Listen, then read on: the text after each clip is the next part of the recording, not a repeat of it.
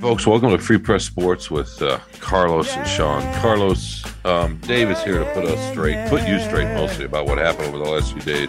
And by Dave, I mean Dave Barquette. Dave. The, oh my God, you've seen it. It's been like four hours since we've seen him. You don't remember his last name? No, I, I don't. No, I don't. I'm not like you. I'm not still in high school calling everybody by their last name. Hey, Windsor. You know, hey, uh, Birkett, whatever. I try to use hey. first names because we're adults now. You know what I mean? So anyway, yes. Yeah, Dave Birkett, the great, great Dave Birkett, as you would say, who's here to tell us what the heck just happened in the NFL draft. By the way, Carlos, are you okay? We're doing a podcast. This is almost like an emergency podcast. That's a lot of work for you. You doing okay? I, I'm not doing okay, Shawn. You actually wrote about hockey uh, during the draft, which which I knew would happen. You find a way to write about basketball, I figured, but I, I didn't know that you knew what hockey was or or that the Red Wings played it. So I'm I'm kind of like stupefied. I don't know. Everything's kind of topsy turvy right now. So I'm not doing well. You're a little sleepy. I wanted you to speed that up a little bit. Let's, uh, but I, you know, I, I appreciate the sarcasm. That's awesome. You're welcome. Dave, what, so the Lions are a Super Bowl contender now, right? After the last three days, what what happened? I put money on them when I was in Vegas. I'm glad I got it early. There, um, there, it, there's no better businessman who doubles as a as a sports writer in America, right, Carlos? I wish I, I, have all these ideas. I just can't bring them to, to fruition yet, but that's coming. So, um, all right, tell us what happened, man. Yeah, no, I, I like the draft. I mean, I, I think the Lions did well to get you know two of the you know, let's just be conservative and call it, you know, 15 best players in the draft. But you get Aidan Hutchinson, who I think most most uh, you know executives would, would tell you was the the best defensive end in the draft, the safest player. You know, he's got some upside too. Uh, and then to trade up and get Jameson Williams, one of the best wide receivers. Um, those are, are guys that should be impact players for the Lions in a very short amount of time. Um, and then they went ahead and, and you know made some some really good I thought you know depth picks as well.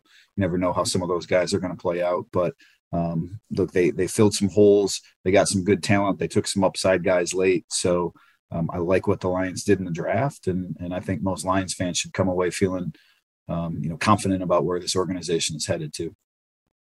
Carlos. Yeah. Okay. So Brad Holmes said he wanted game changers. How many game changers did he get, though? I mean, you know, out of eight picks. I know, I know there was no quarterback, Carlos. So, you know, we get that out of the way yeah, first. And there right? should have been, but you're disappointed okay. But even that. forget that. How many game changers are they getting out of this out of this draft?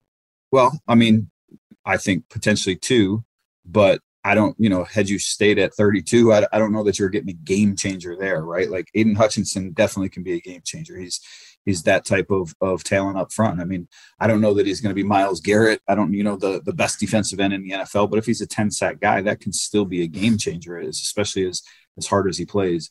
Jameson Williams is the guy that um, offensively that most people would look at as a game changer. The big time speed, the the ability to run away from defenders in, in the open field. You know, the separation as a receiver. He's coming off an ACL, so there's there's certainly a lot of risk to to that pick.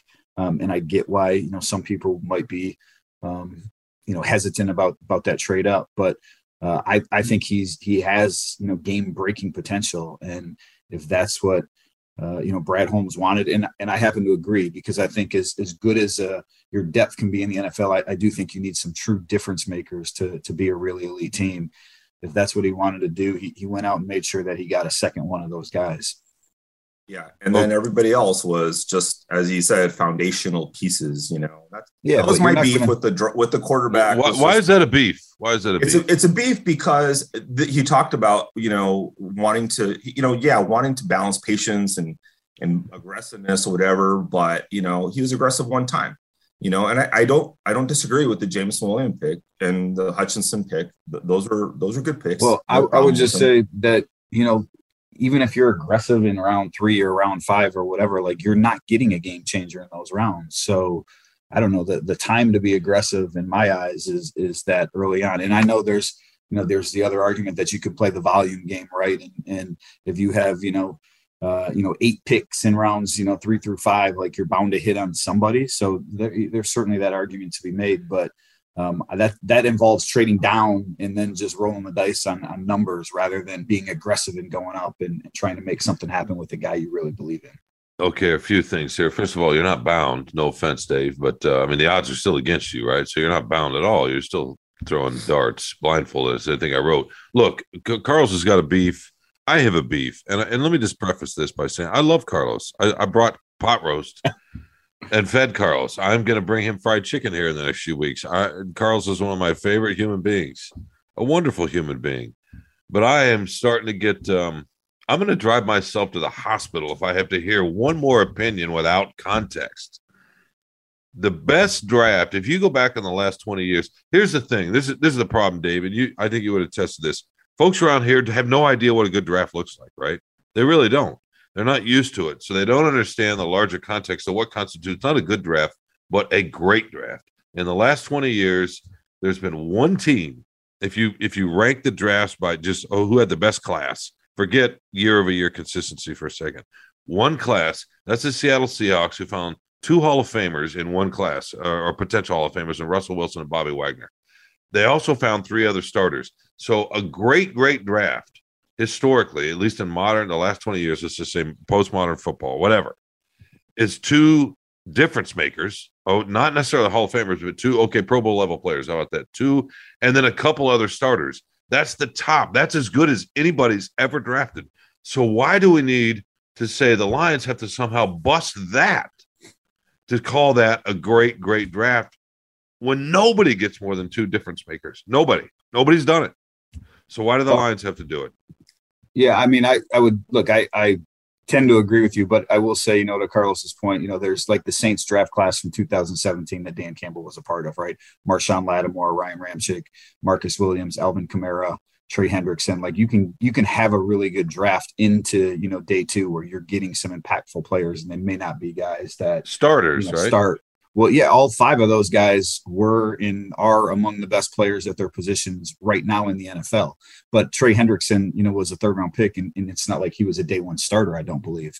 So, you know, there the the fruits of those drafts are not sometimes evident right away, and I think that's look, you you should be able to get some immediate impact from your first round picks, right? Aidan Hutchinson, Jameson Williams, even though he's hurt, uh, whenever he gets back on the field, like he should, you should see that talent, and he should be able to separate himself from some others at that position. But some of those guys, the the Josh Paschals, the um, you know, the Kerby Josephs, like I, I, wouldn't expect them necessarily to be to walk out on the field the first day of training camp and be like, wow, that guy is a dude and he is going to be starting and, and you know making Pro Bowls in his time. That may take time to develop.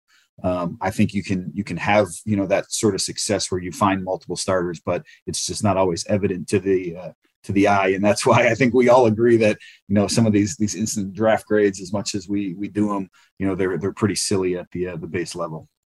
Carlos good draft. I gave them a B overall for not only for for the pieces they picked. You know, they made sense. It wasn't anything crazy. You know, they didn't go after a long snapper or something like that. Um, a little probably too heavy on defense, but um, yeah, I mean they they they seem to fit a need. They they seem to be guys who can play a role somewhere. There are probably you know fair amount of them, especially day three. Mm, you know, maybe even day two, some rotational guys, but you know, um, I just wanted to see a little bit more aggressiveness from from Brad Holmes, and you know, um, not even. I mean, yes, obviously the quarterback, but just maybe in other places. Um, but you know, this is the start, and like I've said, the, the, this this rebuild is just not going to start until they draft a quarterback. You know, and and the biggest thing the biggest thing now is right unless of course we don't know what's going to happen with injuries and all this other stuff but as of now jared goff is out of excuses here Okay. He's got, you know, he's got his receiver. The receiving corps is better. You know, they got a blocking tight end. Hopefully, maybe he may, he, you know, plays and makes some kind of a, a contribution. Um, and then the defense should be a little bit better. Um, and that can help him too. So this is this is going to be an interesting year for Jared Goff. Um, and and I, and, and that defense too. I mean, you, you I think it's been I counted it yesterday. I don't remember. It was something like 10 out of 15 picks uh, Brad Holmes has made in his first two drafts have gone to defense, right? So uh, maybe Aaron Glenn's out of excuses now too, and now he's got to show what he can do with the with the uh, talent he's getting. Well, I think on that point, you know, we if you go back to you know what I was writing in in February, right? Like it, that was their their mo is that they wanted to build this defense with a bunch of young guys you know they they wanted them. This this is a unit that that they know is going to be young, and it took some lumps last year, and it probably will this year, even though they've they've they've improved the talent on that side of the ball. But this is a, a group that can grow up together and become a, a really good unit in their eyes together. And offensively, I'm with you. Like there's there's no this is it for Jared Goff. Like you know you the Lions have have been confident about what he can do. And Dan Campbell has said all along, like, hey, he needs more talent around him. We need to, you know, in order to get a, a proper evaluation. And he's got it now. I mean, he's got two good, three good receivers in, in theory, at least once once Jameson gets back. You know, he's got a really good offensive line. They have the semblance of a of a good running game. So the offense, um, for as many questions as I still have about Jared Goff, should be able to carry this team. And yeah, if, if Goff um, and maybe this is scary for Lions fans, but look, if, if Goff has a good year, um, you know, and the Lions enjoy some success, it's not out of the realm of possibility that you know he's the, the quarterback going forward. He's 27 right now. He's got two years left on his contract after this year. So at some point he's going to need a new deal if he is the guy. And if he's not you know it right now. And then that's what brad holmes has to focus all offseason on you, you did not say new deal for jared goff. You did not say he needs he potentially needs a new deal. Do not you not you're not even thinking about that right? Carlo that's that's the rub with the quarterback position. And that's why like you know, this was the the danger that I think we all knew, like when they acquired Jared Goff and when they they you know threw their their support behind him as being the guy for last year and this year and until they find somebody is that if you start winning enough, like all of a sudden you're not looking for a replacement and he becomes your guy. And so yeah, just you just look at the the way things are in the NFL and and the the money and and where his contract is and and how the the salary cap is taken off. If Jared Goff has a good year and the Lions win some games and they're not going to get one of those top quarterbacks next year, and all of a sudden, well, maybe we are building behind Jared Goff, then yeah, expect some contract talk next uh, next no, offseason. Expect no, that to be a theme. No. Well, think about take the past. Back. When take did they extend Matthew Stafford? When did these quarterbacks get new deals? I mean, you don't have to, right? Then you can play the the Kirk Cousins game where you're you're going franchise tag to franchise tag, and you know you, you let the thing play out. But that's just not historically how things happen at the quarterback position in the NFL. Well, no, don't use history in the same sentence while you're talking to Carlos because it doesn't matter to him. that's right. but let's as, let's as we let, talked about in the press room ad nauseum. Oh my God, it's just it's uh I mean, I don't have any hair really, otherwise I'd pull it out. But the like I said, no, I'm just going to get in my car and check myself into the hospital. Uh, that's the only thing I, I, I know to do at this point. All right, let, let me, let's just be realistic here for a second. Again, if uh, if that's okay with Carlos, how many difference maker quarterbacks are there in the league? Uh, if you're asking me, I mean, I think there's probably I don't know, uh, yeah, half dozen. You know, obviously Mahomes and Herbert and you know Joe Josh Burrow, Allen. Josh Allen. You know, I mean, depending on uh, what you think of Lamar right. Jackson. Like he's not my ideal quarterback no, necessarily, but he's a difference maker with his legs. Um, he is, but is he a Super Bowl winning quarterback? I mean, maybe he will yeah. be. I mean, and then he got Rodgers and Brady, right? And right. um and Brady's so you know, so, and those so, are the old old timers. Yeah, no, I'm with yeah. you there, Shawn. So out of thirty whatever teams, so in other words, they're really hard to find. So this idea that they're not starting the rebuild doing a quarterback, that's that's again, that doesn't make any sense. Of course, they're starting to rebuild, right? They're just waiting to get a quarterback. They look. Um, I I think this is very much, you know, like what Brad Holmes saw in L.A. You know, in that they are trying to build the the best damn roster they can have. You know, on both sides of the ball. Or and Tennessee. They, yeah, they they had Jared Goff, right? And then all of a sudden they were like, you know what, Jared Goff's not the guy. Let's go get a better guy, and that's what they did. And so if that's the approach that the Lions are sort of taking, right? Build this roster up, and Jared Goff, you know, let's see, you know, we we believe that he can be better than people are giving him credit for, but I think Brad Holmes would be quick to pivot if there was a better option available. It's just there hasn't been a better option available these these first two years. Carlos. Yeah, Carlos Carlos that, disappeared because of the uh, the thought of Jared Goff getting. I know. we, I, I, I, think we lost him. I know. I'm still. I'm kind of in a having a stroke right now, but um, yeah, Shawn referenced, you know, like Tennessee, who drafted Malik Willis. Yeah. So, Shawn, thanks. You made my point for me. Yeah, no, Tennessee got to the playoffs with Tanner, Ryan Tannehill, who built around, built a really good defense and a nice running game. Of course, you know, I understand the Lions don't have that running back, but still, yeah. I, exactly. I want that. So, so, you know, the thing with the, the thing with the quarterback is that there, there's so much idiotic mythology and, and you're part of the problem, Shawn. You're, you, you think that they have to draft you know, Aaron Rodgers or whatever. Patrick no, I don't. Mahomes. That's exactly the they opposite of what I'm saying. They need to draft Dak Prescott. That's who they need to draft. They need to find some dude somewhere in the third round who's just going to be a pretty good dude who has Pro Bowl capability. That's the next step for the Lions. Finding the next Mahomes is not going to happen. It's very, like you say, it's unlikely. It's hard to find these guys. So why don't you take more shots when you have the capital? When it's a weaker draft, find somebody because I guarantee you what's going to happen with this stupid draft is at some point, one of these quarterbacks, when there was a run on the quarterbacks in the third round, one of them is going to turn out to be pretty good. And then you're going to hear, and then we're going to hear, oh, well, there was someone in the Lions building. This guy advocated for him, or that guy wanted him, but this guy, uh, you know, Mahomes or Holmes didn't, or Dan Campbell didn't like him, or something, something. Because there's always butt covering after the fact. The quarterback on this team has played in two Pro Bowls. So what are we talking about when we say Pro Bowl level? What do we mean? Seriously, what do we mean? I mean, a, a, a good quarterback. I mean, oh, somebody know, that's been in a Pro Bowl a couple of times, who's been in the Super Bowl, who's been in the playoffs two other times. What Jared are we talking Goff, about? Jared Goff had a lot of support, and he so does Dak Shawn Prescott. McVay.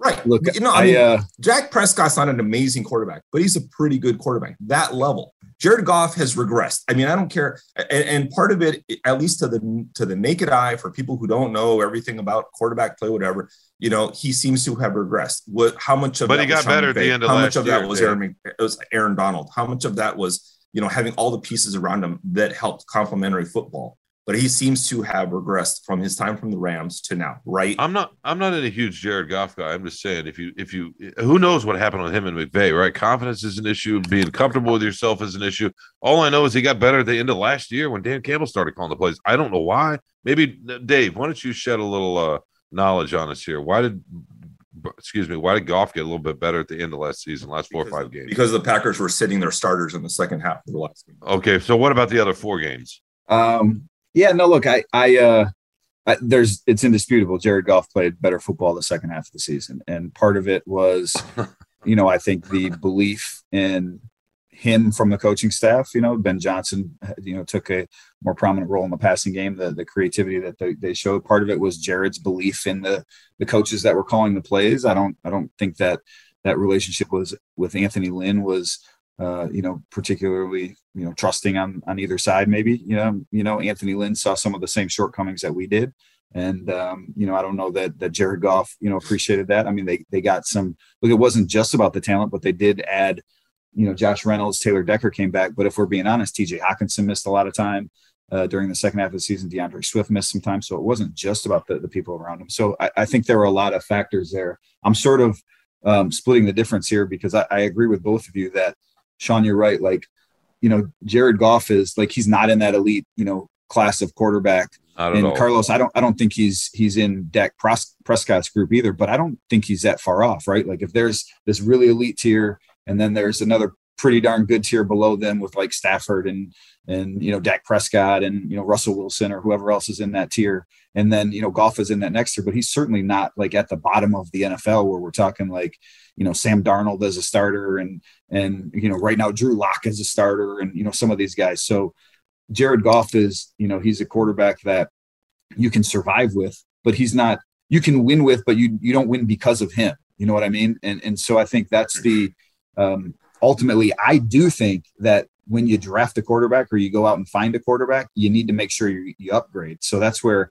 Shawn, I agree with you on this and, and not Carlos. It's not rolling a dice on a third round pick that you don't have any clue if this guy's going to be even modestly good is, is not necessarily worth it. But the, the, the, the one caveat to that is, you know, you can also win in the NFL by having a young guy on a rookie deal and spending a lot on the rest of your roster and building things up that way. So that's the uh, the alternative, I guess, to, to paying Jared Goff is to to take one of those guys who you think the upside is simply being what Jared Goff is and using that extra cap space that you have to build out the rest of your roster. Yeah, and maybe and and maybe they'll get there. I mean, we're we might be talking about one more year, right, Carlos? That's it. It's funny. Well, they tr- try to strengthen the roster everywhere else. What's that, Dave? Sorry. No, I was just going to say it's funny when we were uh, before you came on, Shawn. When you know we were waiting for you to wake up from your your you know beauty sleep. we were. No, you know, I, I can't said- tell the listeners what was happening. No, I know. Andrew said, you know, uh, he was joking about not wanting to see any mock drafts for 2023, and it does seem like we're veering off into that that direction. We were we said no, no, no, no, no, but yeah, that's that's the uh, the talk. Right? Is is what are the quarterbacks going to look like next year? So And what are they? T- tell, tell us, Carlos. Tell yeah. us, Carlos. I have I'm, Dave's going to drop uh, 2023 mock draft uh, 1.0 tomorrow, and I'm going to have my instant grades based off of that. Oh, tell us, Carlos. Come on.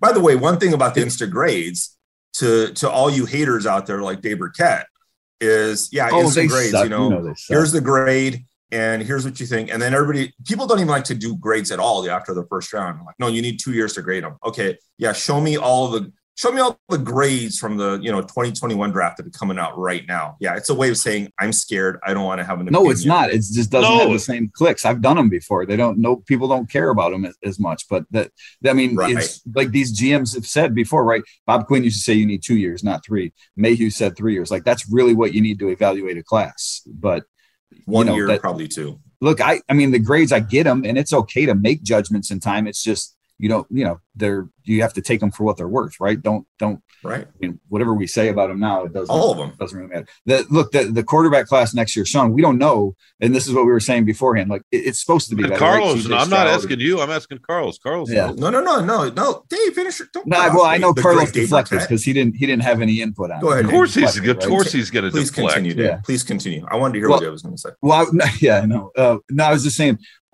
Obviously, C.J. Stroud, Bryce Young, right? We know those names. Anthony Richardson at Florida. I know that's a popular one. There's a, I don't know his name. There's a, a quarterback at Boston College that Mark Dominic had mentioned the other day that, um, you know, I think some people have as like a top 15 pick. But what we don't know is what these guys are going to be either. Just like we don't know what what you know the the draft picks are because last year it was Spencer Rattler and Sam Howell and Kedon Slovis were the top quarterbacks and first round picks and Sam Howell went round five, and he was the only one of those guys drafted. Now Spencer Rattler will be in the draft next year. I think Slovis had transferred, so I don't I don't even know where he's at in college. So who knows what those guys become? But um, you know, we're we're 12 months away, so it's it's still probably a little too early to to really have a, an insight on that. Yeah, it's it's your fault. Brad Holmes told explained it's it's Dave Birkett's fault for hyping, overhyping these quarterbacks. You know, they were quarterbacks and they were drafted and they were drafted where they were, and uh, you know, nobody was mean to them. So Phil Jurkovec, that's the guy at uh, Boston College. So Was he? Was he wrong? Was Holmes wrong? Or we'll find out. No, I mean no one. But that's the thing, right? Quarterbacks. The history is they tend to get pushed up in the draft, and that's that's where Carlos is falling into this trap, Shawn, that we were talking about the other day. Like, take a quarterback because he's a quarterback. Like, I, I agree. I think oh, there's Brett merit to- Favre. yeah. I, I think there's merit to taking a guy like Malik Willis because you think you can develop him. So I, I'm not. I wasn't opposed to drafting a, a Malik Willis at all, right? Like he has tremendous upside, but I think when you also realize like you know there are are other players at other positions that are going to be able to help you more that are more sure things and there's no guarantee that Malik Willis in year 1 or year 2 or whatever is going to be able to contribute in a meaningful fashion i think that's why we saw all these teams pass on these quarterbacks so high in the draft No, and I and I understand. Look, I like like I said at the at, at the top or near the top. You know, we love Carlos. I love Carlos. You know, his angry fan shtick as a columnist. Uh, you know, it it, it works for him. I don't know how he sleeps, but it works. It, it works for him. we like to get out of. we like hey there's another quarterback will leave levis at kentucky that's another one that just popped into my head so You they're, already they're you have there. your mock draft ready. Dave I Birkett's know. top quarterbacks of the 2023. You know, I'm going to. I do have a file on my computer because I started this last year, like the quarterbacks to watch for the 2022 draft. So I do have some names on a file in my computer. So that because it's such an important position, and you do think the Lions are going to need one at, at some point. So Hey, hey, you were you were you were high on Sam Howell, weren't you? I was. Yeah. I, I mean, What you know what? I watched him. I well, I wasn't high on him necessarily in the draft, but I watched him early on in the the, the year, and he had no one around him in like his first game, and he was getting bashed for throwing a couple interceptions, and I was like, man, this is not his fault. Like what was happening in that game was like everything was breaking down around him, and he was scrambling around trying to make plays, and and so um, I thought he was getting a bad rep for for that game, but. Um, you know, I know the, you know, Dan Campbell had said they liked, you know, Sam Howell and what he did at the, uh, you know, the Senior Bowl, but obviously, you know, they they don't think that those guys or didn't think that those guys were going to be any better than Tim Boyle David Blough, that contingent of backups that they have on the roster. Your dude, your dude, Martin Mayhew took him, huh? Martin, yeah, yeah. Look, I again, uh, different you know quarterback situations, I guess, across the league, and certainly you can be a valuable um, backup, and that's where you find a lot of backups, right? That that area, and maybe there's a little chance that you develop into a starter. You'd be an upper tier backup, so if something happens, so um, you know. But I'm just in, in, in general, in general, I think history will tell you that most of the good quarterbacks, and Carlos, you can certainly find exceptions, Russell Wilson and Tom Brady and Drew Brees, but um, the most successful quarterbacks are taken in the top 10. And so uh, NFL guys do a pretty good job of identifying talent. And uh, so, you know, outside of that, it's a crapshoot to begin with. Outside of that, it's an even bigger crapshoot. As we uh, mentioned last night over and over and over, and uh, you know, didn't really get anywhere. So why would we get anywhere today? It's not gonna. That's true. It's I mean, talking to ourselves, Shawn. Yeah, exactly. I don't, I don't, I don't know why that would change. Well, look, man, I know you gotta, you gotta get. We're grateful. Uh, you gave us some time. Plus, you have to go put your mock draft together and and do your grades. Yeah. You know, Car- Carl's has got some idea that people are afraid to do it. No, they just, you know, I don't know. They like to, they like to look and see what reality is, right? Yeah, I mean, we know uh, we know people like to read them. We know it comes with the job. You know, I mean, look, if we ever were afraid of being wrong, we wouldn't write anything. You know, but, or uh, predictions. Just, you know, which we have to do yeah. all fall, right? Oh, who's going to win? Who's going? to, You know, we pretend we're Vegas for a while. So I guess uh, we're with Carlos on that. But anyway, any last thoughts, uh, Carlos, before we let our buddy go? No, it was uh, it was um, it was a very interesting draft, you know, and uh, you know, and I like to I like to applaud and and thank Dave for you know doing his 15 mock drafts this year. He showed a little bit of restraint, um, and I, he I was cut it down right. by one. I usually do six. Six, yeah, okay. So so he's becoming old and conservative in his old age here, um, but. Uh, and he's never wrong because he puts out so many mock drafts. He's going to be right at some point. But he was his last one. He saved the best for last, and he's, he went with the obvious pick, just like his his man Brad Holmes, number two, Aidan Hutchinson. So uh, congratulations to Dave. You were started you were with right Aidan, again. went a you know zigzag different direction, came back, ended with Aidan. So you know that's all people remember is the uh, the finished product. We didn't even uh, really talk much about him. We'll have to have you on again, and you, we can actually talk about uh, the players instead of uh, arguing about the draft and quarterbacks, and you know, Brett, finding Brett Favre and winning a Super Bowl and all. We'll talk basketball, Shawn. You and I, or or, or yeah, or we can or we can do that. But uh, look, I'm gonna, write, I know I'm gonna write. That's my Lions book. I'm gonna write Finding Brett Favre. That's what it's gonna be. Thanks for the time. Okay. Yeah, kind of like finding uh, Einstein's brain, which is a yeah great book. Anyway, all right, Dave. I know you got to get. Thanks again for joining us, and uh, we'll talk to you soon. And Carlos and I, uh, unfortunately, will be right back. My name is Kerry Jr. II. I'm a podcast producer and reporter with the Detroit Free Press, and now the host of Freep's new weekly podcast, On the Line. Our job is to understand the issues and the people that the issues affect in our state and region and tell the news. I want Detroiters, I want Michiganders, I want Metro Detroiters to hear themselves and maybe get a sense of peace in this podcast.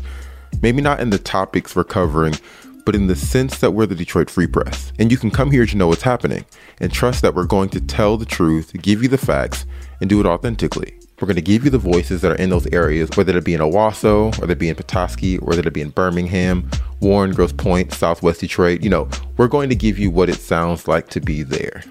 So every Friday in your feed, wherever you get your podcast, when you press play, we want this podcast to sound like home. We want it to sound like Michigan. We want it to sound like Detroit.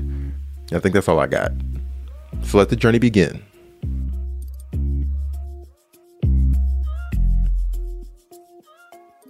Welcome back to Free Press Sports with Carlos and Shawn. Carlos, uh, you know, it was it's always nice to have David, but I, I, don't, and I know we need to talk about Jeff Blashill and the Wings, and we'll get to that in a minute. But I'm not sure we're quite done with the with the NFL draft. That's why we're recording on a Sunday morning, um, doing this podcast. Uh, you know, getting getting getting you on your what third cup of coffee? Is that how many? Uh, it's a it's an extra large mug. My uh, in and out mug. Oh, you're so in and uh, out. yeah, so it's my. I guess it's three. You'd call it my third cup. Yeah, it, it black or do you put cream and sugar or? Honey? Um, I do. Uh, I do a little bit of cream and sugar, uh, sugar in the raw, and then uh, sometimes I go black a little bit to cut down on the calories. Sugar in the raw. Yeah, that's a, Never drink your calories. No, no. No. That, that's probably that's probably smart. You know, that's probably smart. So so listen, uh, we, you know, we just had a lot of, of fun arguing about all that sort of stuff, quarterbacks and what you know difference makers and so. But I'm curious what you think. Just to the the let's just stay with the top two guys, but especially with Aidan Hutchinson because you know there was so much back and forth about who was going to be. You know, Kay, Kayvon Thibodeaux and and uh, I don't know, what was it Hutchinson or Thibodeaux? Hutchinson, we, we heard that for a month, and I'm curious what you think Hutchinson's ceiling is. What kind of player do you think he is? And do you think that they went with the safe pick? And I hate using words like that because sometimes they're coded, right? And we use them, we use them for certain players and don't use them for other players. And you can get into some uh, a mess that way. But I'm just curious what your take is. Man, on, you are so ceiling. in your head about this, like coded and this and that. Like, well. It's true. We're, we're trying to bu- about. we're trying to bust out of all that. We're trying to change that. Okay. Uh, yeah, he was he was the safer pick. I mean, that's what people were saying, right? Is he has a, you know, a, uh, a higher floor but a lower ceiling, whatever, and all that. You know, the old uh, the old uh, tropes that they use for draft picks and everything. And I I thought Thibodeaux um, just has more talent and more more of a ceiling and more you know potential, whatever, to be that amazing you know 12 15 sack guy whatever it's going to be um but hutchinson is also a very good player you know i have no problem with him the problem the only problem with hutchinson that he's as the number as the first you know um edge rusher whatever you know top guy off the i don't know how you consider Travon Walker. I mean, I don't know how, if you're splitting hairs here, how much he's going to play inside or anything, but but Hutchinson's what you know, going that high, no matter what. If he's not if he's not producing close to double digit sacks, he's going to take a lot of heat from the fans and from the media. If he's if he's hovering around, and I'm talking about two three years down the road, if he's still hovering around seven sacks, six sacks, something like that, there's going to be a lot of questions about it, and that's going to put a lot of pressure on the also the coaching staff. So like, hey man, are you guys putting him in position to win? Is it him? Is it the scheme? Whatever it is.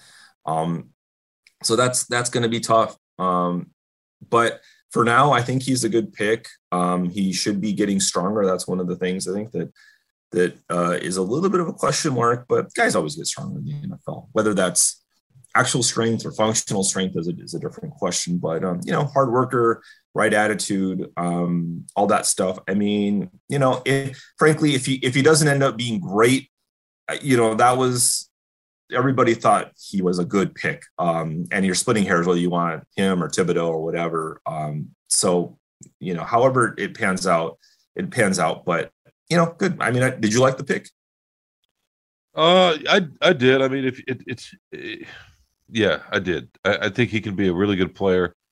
You know, I don't know if he's going to be a Pro Bowl level player or not, but you know, maybe he's also a little more versatile. He can move inside a little bit. I mean, he's he's he, you can move them around a little bit. You can put them up, down. You can, you know, as they say, put your fingers in the in the ground and or stand him up. He's a, a, a pretty good run defender.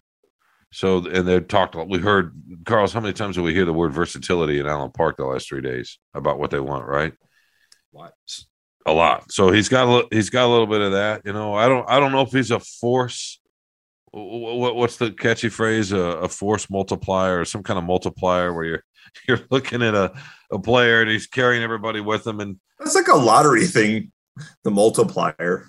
Yeah, yeah, you know, I saw you. It's funny. I mean, the, the Pistons use that word with Cade Cunningham. But with Cade Cunningham, it may, and I'm sorry, I don't want to get off on the NBA. Oh, here we go. Basketball. Okay. But no, but it it made sense because of the position he played and the way he was going to change. You know, it- it- his the way he played affects um everything. So the way Hutchinson and also Cunningham is a, a pretty remarkable leader already at 20. Is Hutchinson that kind of leader? I don't know that he is. I'm not sure that that's what he was even at Michigan.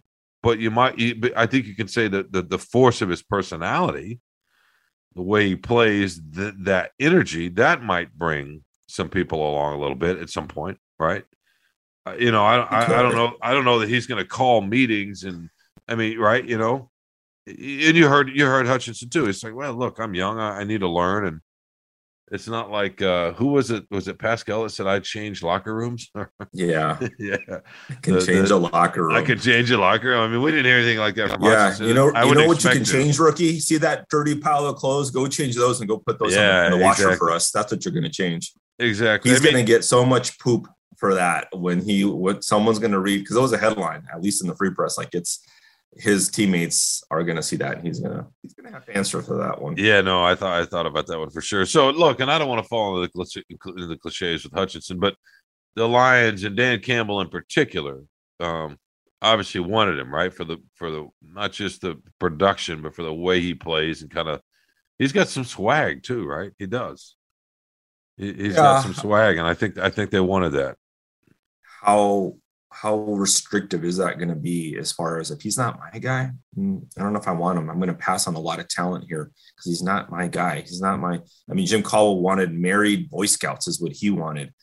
You know, um, Rod Marinelli wanted everybody who was you know played in the Tampa two, whatever. You know, going to fit the Tampa two system, and you know, it's like when you become kind of a little too narrow minded about what you want when when there's too much. Um, you know inflexibility about that you're passing on some guys you're, you're missing out you know? Um so that's what i'm worried about is it, while while it's good to have that kind of um idea that that that ideology of this is the kind of player we want you know sticking a little bit too much to it sometimes blinds you to other possibilities and uh, opportunities. So um, but you got to get along you got to you got to be sort of simpatico and on the same wavelength. Um, I, I, I appreciate that, but I hope there's a little bit of room for allowing players who, you know, like, and that's one of the things I liked about Caldwell that he said all the time was I let, I like, I like players to be themselves. I want them to be authentic. Um, and yes, he drafted a lot of Boy Scouts, but he also, he also had guys on the team who were, you know, not the most straight and narrow guys. Um, and he learned to work with them, you know, but I think he was, that was, Caldwell had, he had a lot of skill in that department of getting along with players and talking to them on their level and relating to them and getting buy-in. So, and I always said he should have been some kind of like executive coach, not the coach making the sideline decisions. But he know he knew how to coalesce a team and how to build consensus and talk to players, you know, in a real way um, instead of you know we need grit and all this. And I like Campbell. I think he's doing a good job. But I, I like Campbell. I just hope he doesn't get too stuck in that grit thing. Let, let, let me ask you this too, uh, since you're, um, you know, you're pretty good at deciphering human nature. When you want to, you know, I mean, maybe not in your column, but when you just, I want folks to know out, out there that if you're just having a cup of coffee with Carlos, you're just sitting around talking about the world. He's, he's very, very insightful. And I'm sorry, I don't, y'all don't get to see that more, more often. But, uh, but so tell me, we're talking about Campbell, Holmes. Who's running this show? whose uh, voice is more now that we've seen a couple drafts and after this weekend now, who, whose voice is more right because at some point i mean holmes obviously has the final say but who has more influence at this point do you think I'm starting to think uh, Dan Campbell does a little bit. I think that he's, I, I, I, you hear him talk more about the grit and all that stuff than Holmes does, and and a and a and a general manager really, you know, uh, the I think the trick to to being a GM is you you have to get the player that the coach wants. Really, when you start when you start making those decisions you know if the if the coach has a strong uh, preference and you override him and you give him a player that doesn't fit that's the kind of thing that creates a fissure in the organization and then people start pointing fingers you gave me this guy. I, he, I don't want to play him. I, he doesn't fit. I told you he wasn't going to fit. And then there's a problem there. And then the finger pointing happens you know? Um, and that's you don't want that. And then you put yourself on the line as a general manager. You know that's why gms tend to survive longer than coaches. You know the old saying they get to hire two coaches you know? And sometimes that's three these days. If you don't put your butt on the line too much hey man this is this is our evaluation. This is what i think. This is what generally you know the consensus is more or less from the personnel department from the coaching staff whatever how does it fit this is the best option because i guarantee you there's never a thousand percent consensus you know about these players and it's gonna it's always a it's always a negotiation so who do we need who but ultimately let the coach have who he wants you know, and there's nothing, there's, that's not necessarily the wrong way to go. So, uh, but I think it's, I don't know. What do you, do you get the sense it's, it's one or the other more? Uh, uh yeah. I mean, it, it seems, I'm with you. It seems like Campbell has, you and you're right about the point the, the coaches should have a say for sure. And, um, and, and I get that sense, but maybe it's also Holmes doesn't care about uh, how that's perceived, you know, and he has his ways of uh, using his influence, right, and making sure that the, the way he wants to build a team is uh, is is part of this. So, and, and you're right. There's there's never any consensus. I mean, this is a very subjective thing. You can measure certain things. You can measure speed, verticality, all that sort of stuff. But in the end, it's a very subjective business, isn't it? It really is. In trying to figure yeah. out and project the uh the you know the, the, the jump from college to the NFL. It, well, the thing just, the thing Sorry, go ahead. No, go ahead. I was just going to say it's it's uh, it's almost impossible in, in a way, right? You have to get lucky. We've talked a lot about that. You have to get lucky, and and then if you're talking about Holmes and, and Campbell and whatever, you know the they they both came in at the same time. You know, Holmes does not have power. You know, uh, he's not on the organizational chart above Campbell.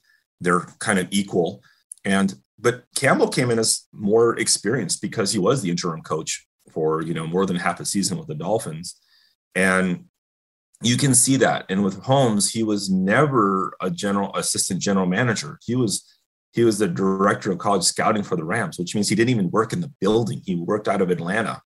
So he he had a he's had a longer way to go in that you know catching up or getting experience as a general manager. You know, it's a it's a much different role for him. Campbell's he did the job, you know, and I think you you sense that a little bit more from them. Like when, when you see Campbell talk and you interact with him and the decisions he's made, he ex he seems to have a little bit more heft behind him, you know, surety. Um, and and Holmes seems to be feeling his way through this a little bit more to me.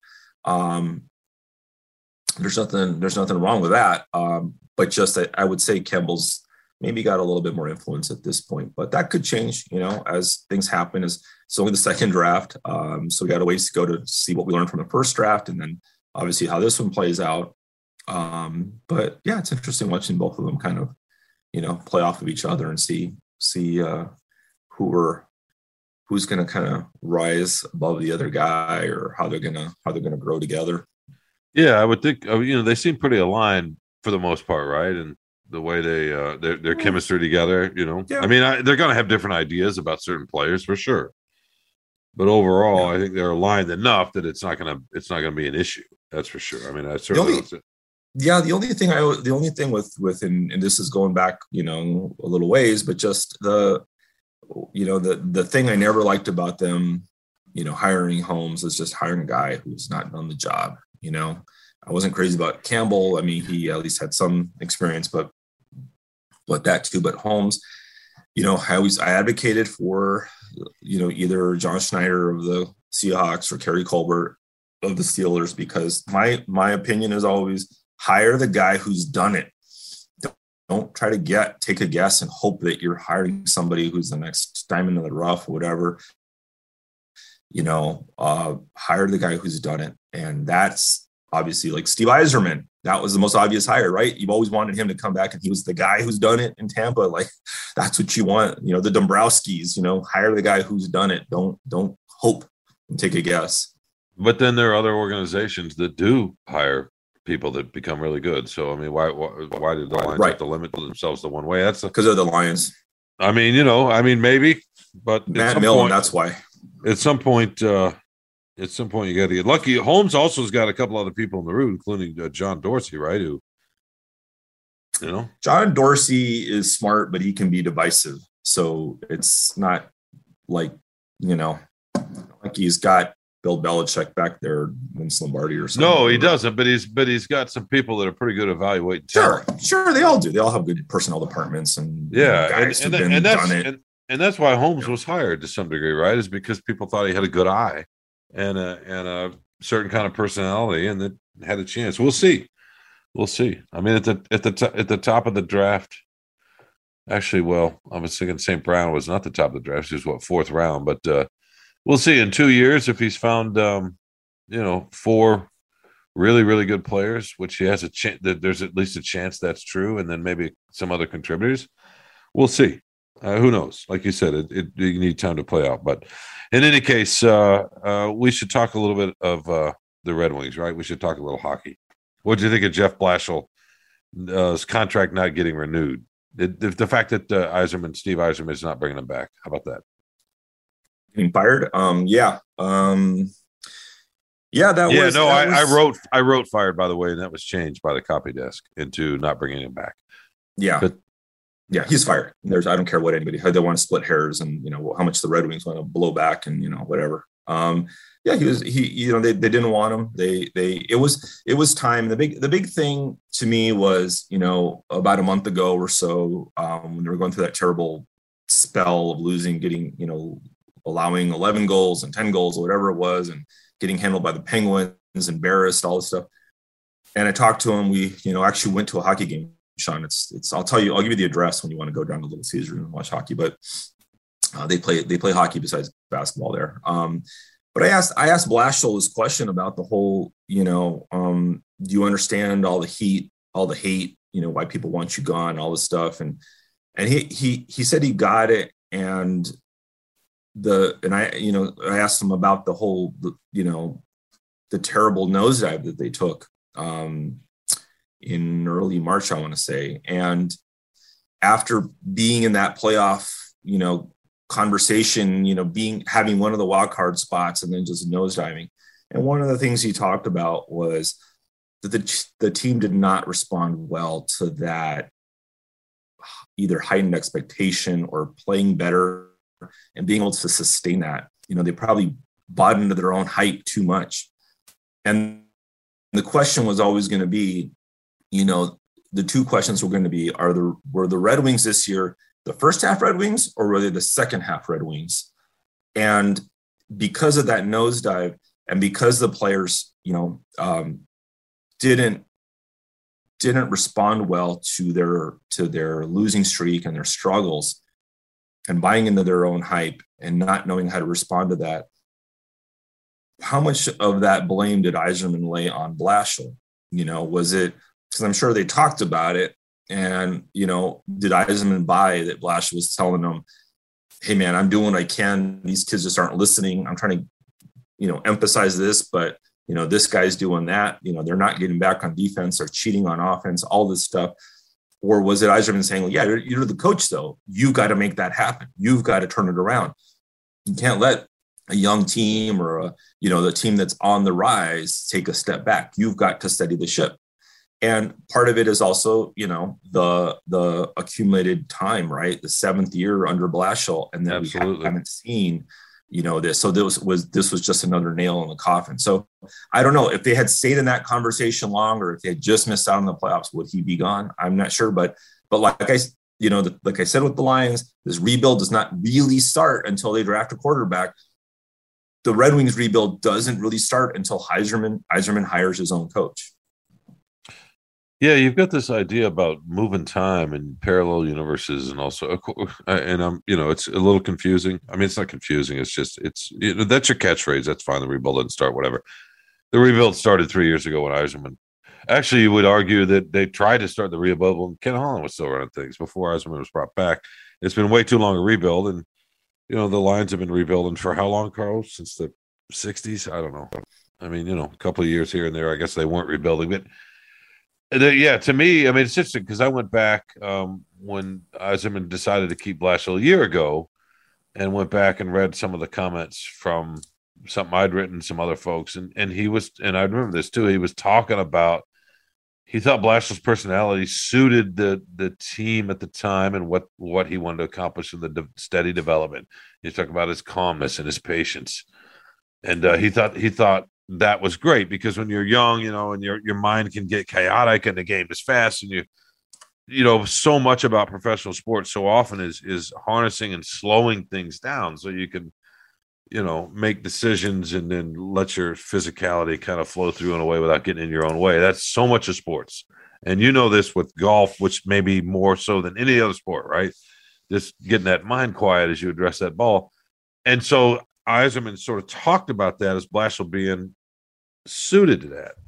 But then what happens this year, right? So they they do come out and they they play 500 hockey. They're maybe a game ahead a game over 500 into into mid late February. And you're right. Then the struggles come, and it, it wasn't just that they started losing though. It was just part of it was they'd get down a goal, they'd get down an early goal, and then the body language it just became listless, right? And they weren't fighting. And Blashill would even talk about it. You know, they weren't they weren't scrambling in the puck in the same way. When they got to the puck, they weren't as physical. And maybe some of that's talent, but it's not all talent. And you could see that. And I, you know, I went to a couple of games myself, not not as many as the, you know, a couple more you did.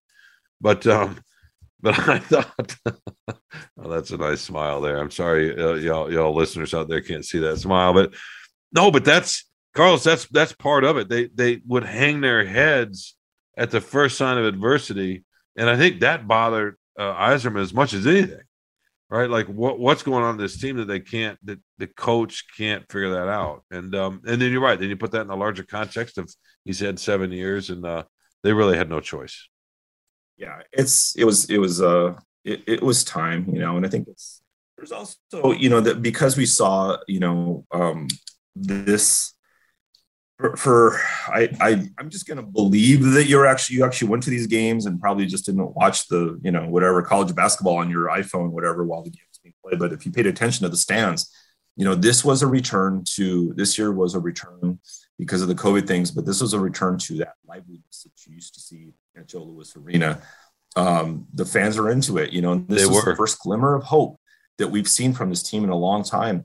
And you need to, you, you know, the people like Yzerman who are at every game, you know, feeling it. You literally feel the pulsating energy, you know, at Little Caesars Arena. I mean, this is hockey town. This is this is in in people's blood here, and I I don't. To me, it was there was a problem with ever. I rarely saw games. They were the the the you'll love this part is the the coaching stuff. You know, the technique stuff. You know, that's where um, little things. You know, going after pucks in the corners. You know, not staying on your check, not finishing a check, not not locking the guy up, getting back on defense, and making sure you're you're sticking with the trailer on a you know on a break from the off the opposing off. Little things. You know, um, and I think all that kind of just added up. And, you know, that's where you have a talent deficit and then you have the coaching problems a little bit that aren't emphasizing um, the better habits. Um, and you, you know, then, then that's what leads to some of these blowouts and some of these losing streaks. Um, so, you know, that, that, the, the question is going to be, you know, who, who's going to make that difference? Because this team has this team has potential you know? They proved it this year under Blashill. They have potential and they they've got to seize on that. They've got to find the guy who's going to maximize that potential and make this team competitive again bring that energy back to the arena because they felt they felt close at times early in the year so um, it was disappointing to see that it, it, it didn't bear out. And Sean, your favorite thing, we would have had a winning team and a playoff team, and you could have gone on the road again to what to you know. No, you no, one, you won't you won't go to three games at home, but you go on all the road playoff teams. It's a competitive. No, of course I'd go to the three games at home, like I did with the, the Pistons a few years ago when Milwaukee swept them in the playoffs. A few years ago when Milwaukee swept them in the playoffs.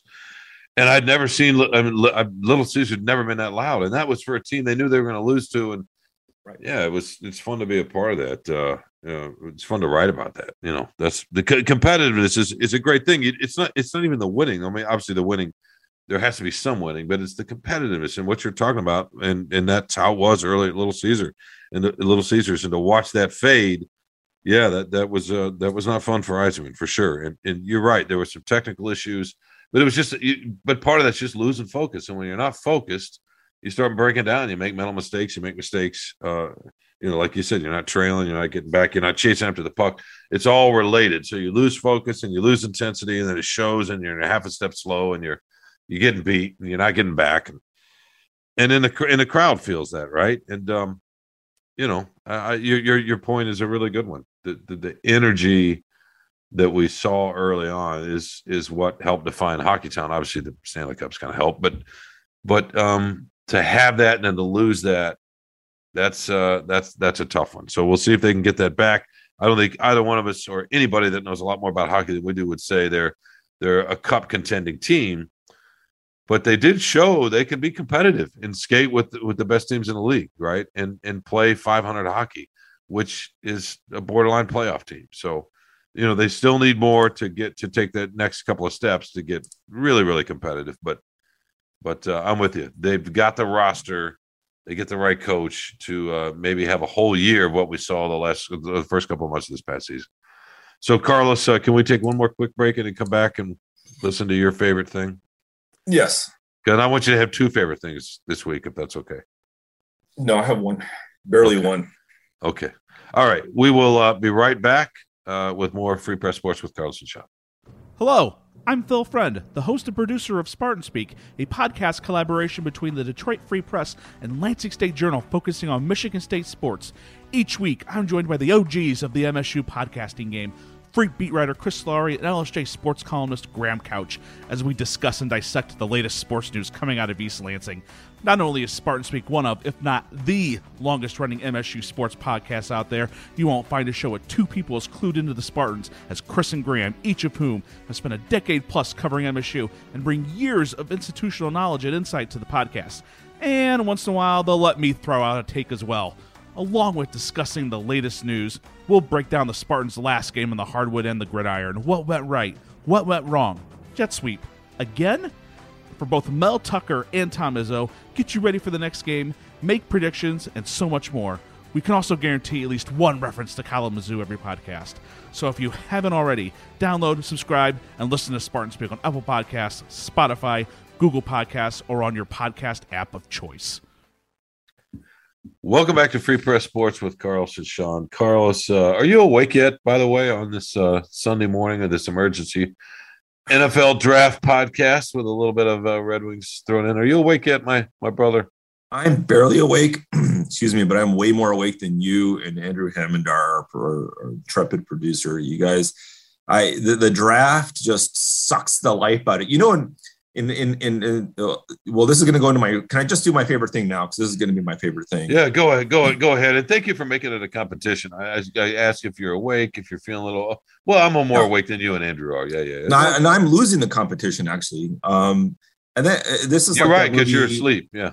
You, we just we just found out um sean that that uh you have not seen ford versus ferrari one of the great films of the last you know My five, family's seen it though. Does that count? My family yeah they have taste you don't so yeah of course they've seen it but uh you probably haven't seen the princess bride either one of the most beloved No. movies of the last Of course know, I've seen The Princess cinematic Bride. history but in that movie there's that whole scene where they go down into the the you know the pit of despair and they torture the you know uh, wesley and um, it sucks the light. He, they put him on a torture machine that sucks the life out of you. That's the, the NFL suction draft, Yeah, the suction cups. Yeah. the suction cups, and that's the NFL draft for reporters. Is it sucks the life? It, it shaves like months, if not years, off of your life every time you cover it. It's just nonstop, wall to wall. You're just there. It's just nothing but thinking and writing and analyzing, and then um, you know having helpful uh, uh, coworkers who are giving you nothing but crap for everything that you write. So um, it's it's a tough, tough hang. But my You were double thing- te- you were double teamed. I'm sorry, I was triple I did. maybe. Oh, because no? Did Jeff Seidel? Did he jump jump in? I don't know. No, he But would anyway. leave the room. He would leave the room as soon as it happened. He had the good taste and the good comportment to leave the room and be nice at least, um, and then go on his uh, burner account and rip me. So, um, oh, oh, I see. It's a conspiracy. Everybody's all, yeah, you all have burner accounts. I know who you are. Don't I know not, it. You know, Nothing to do- Lecto Junior. Nothing to do with what you do. It's all. It's a conspiracy. It's all. It it's always you. But my favorite thing was we hired a fantastic new young reporter named Tony Garcia. Tony did a lot of the heavy lifting, a lot of the instant, you know, reactions and and going off stuff of what analysts were saying on, you know, about the Lions picks on ESPN and the different, you know, channels, whatever, NFL Network, and also writing, you know, some of the updates on the players who were picked, writing the stories, doing the interviews, you know, listening to the press conferences. Um, I was really impressed, and he's done a lot of work even before this. Um, so he's a really nice guy. Uh, I think he has a really he's way overqualified for this position, by the way. Um, I won't go into all the stuff. You can probably check out his LinkedIn and see for yourself. But he's he was just uh, it was really nice to to to see a young a young man. He's not that young, but he's a you know younger journalist and um, get to know him. Spend some time. We, we were all we had we have a little annex at, at the Lions media facility, and there's like a little room, and it was like a like a team free press uh, camp. It was like four and five of us in there at, at some point, uh, different points, and uh, so it was really cool to to spend some time with Tony and get to know him a little bit better. And uh, I look forward to working with him a lot more in the future, Sean. Yeah, no, he was a he was a good hire. He's a hustler. God, it's it's fun to be around young people like that that just are so excited to be in the business and and love what they do. Not that not that we don't, but you know, after years, you just you, you take a little bit of a different uh, a different eye towards things, right? So it's yeah. it's it's fun to it's fun to it's fun to see that. I, when I first met Tony, maybe it's not the first met Tony or first ran into Tony after he was hired. The Free Press was in the Comerica park and he looks at me and he's like there's no place i'd rather be. And it's just to hear that kind of enthusi- yeah you know hear that kind of enthusiasm. And that that's how he we shook hands. He's like i just yeah there's no place i'd rather be. So and you said I, there's no place i'd rather not be. I'd rather be at home watching no, I, playoffs. No i didn't i didn't say that at all. It was it was it was fun. I hadn't been to opening day in a few years so it was it was uh, fun. My favorite thing of course is um is getting to hang out in that little annex with the free press, the free press crew, and specifically you. That was three days. There was definitely some lobs uh, going back and forth. You know, this is how guys, men that are friends, often, and you, you listeners out there, you know this, express their affection for each other and, through, through through insults. Right? You know, sometimes you push up against it, and maybe a step a little bit too close, and you got to pull back and this is the lesson that men often have to learn over and over and over again, right? But uh, we we we hug each other metaphorically by saying, "What the f was that?" You know, what are you doing? What are you thinking? Uh, what's the matter with you? Or go on, man. Or you know, Carlos calling me fat or a jolly fat ass or whatever it was. I called you bald and fat. Come on. Okay, bald. Well, that that was separate. Yeah. So that's how he. Although who knows? Who knows with Carlos? You never know. But uh, I, I enjoyed that, and um, you know, Carlos likes to dish it out and he likes to exchange that way in person. Uh, but then sometimes there's a since there's a, a, quieter side, right? Too, Carlos. You know. Yes, mostly quiet when I'm yeah. sleeping. Yeah, when you're when you're sleeping, or or when you're or when you're not sleeping. But the, no, in all seriousness, that was that was fun. We hadn't done that. We had not been in the draft in person in a couple of years, three years maybe, right?